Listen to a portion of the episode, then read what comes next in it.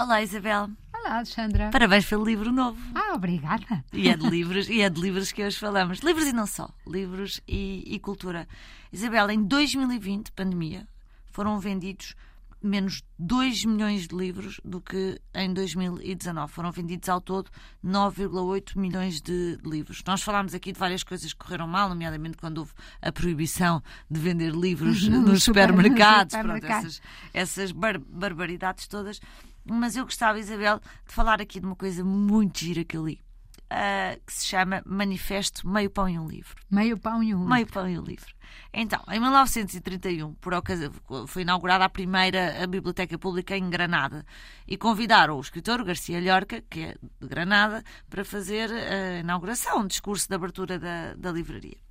E então ele escreveu este manifesto que se chama Meio Pão e um Livro, onde ele dizia, e vou citar: Não só de pão vive o homem, eu se estivesse na rua esfomeado e desvalido, não pediria um pão, pediria, isso sim, meio pão e um livro. E eu achei isto espetacular, Isabel, porque ele citava nesse manifesto uma outra pessoa, não vou estar aqui a pôr montes de nomes, é só para não acharem que esta frase brilhante que eu vou dizer agora é minha, que não é. Ele, ele citava esta, esta frase em que ele dizia que só através da cultura se podem resolver problemas com que o povo atual se debate. É um povo cheio de fé, mas com pouca luz.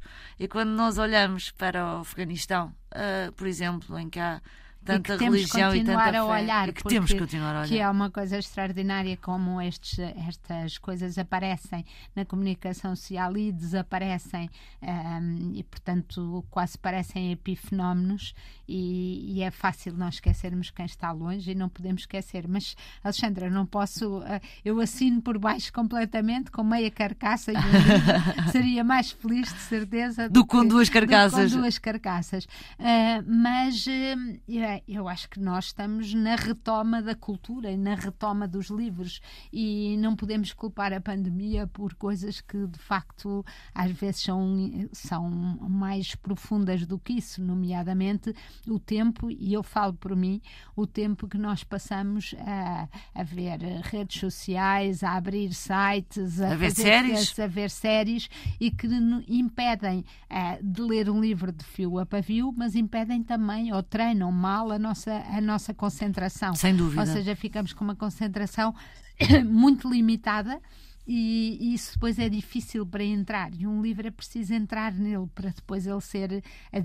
ficarmos de facto viciados. Mas eu também acho que os leitores ah, devem ser muito exigentes com, com os autores. Eh, e tenho aqui até uma sentada à minha, à minha frente.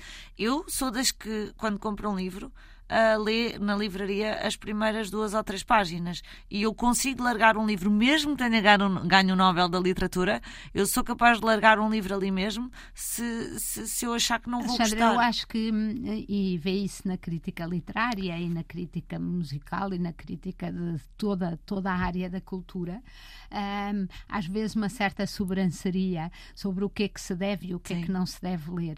Eu acho extraordinário que se leia. Exato. Ah, porque ne- se, se nós formos ah, leitores, podemos, temos a oportunidade de passar para outras obras e, e- e aprender e cultivar-nos o suficiente para começarmos a apreciar coisas que não são tão fáceis. Há um caminho a fazer Há um na caminho cultura. a fazer na cultura. Claro. E se quem promove a cultura, nomeadamente os Ministérios da Cultura, investem sistematicamente em coisas que são supostamente muito boas, muito boas, muito boas, mas que ninguém quer ver ou ninguém quer ler, corremos o risco de nem sequer criar hábitos de leitura, hábitos de cultura, hábitos de, de frequentar estes lugares eh, em pessoas que ainda têm o princípio do caminho para fazer. Portanto, eu fico sempre com pele de galinha quando vejo classificar o que as pessoas veem no cinema ou o que as pessoas eh, leem como sendo melhor ou pior, ou nem sequer ser digno de mencionado e criticado,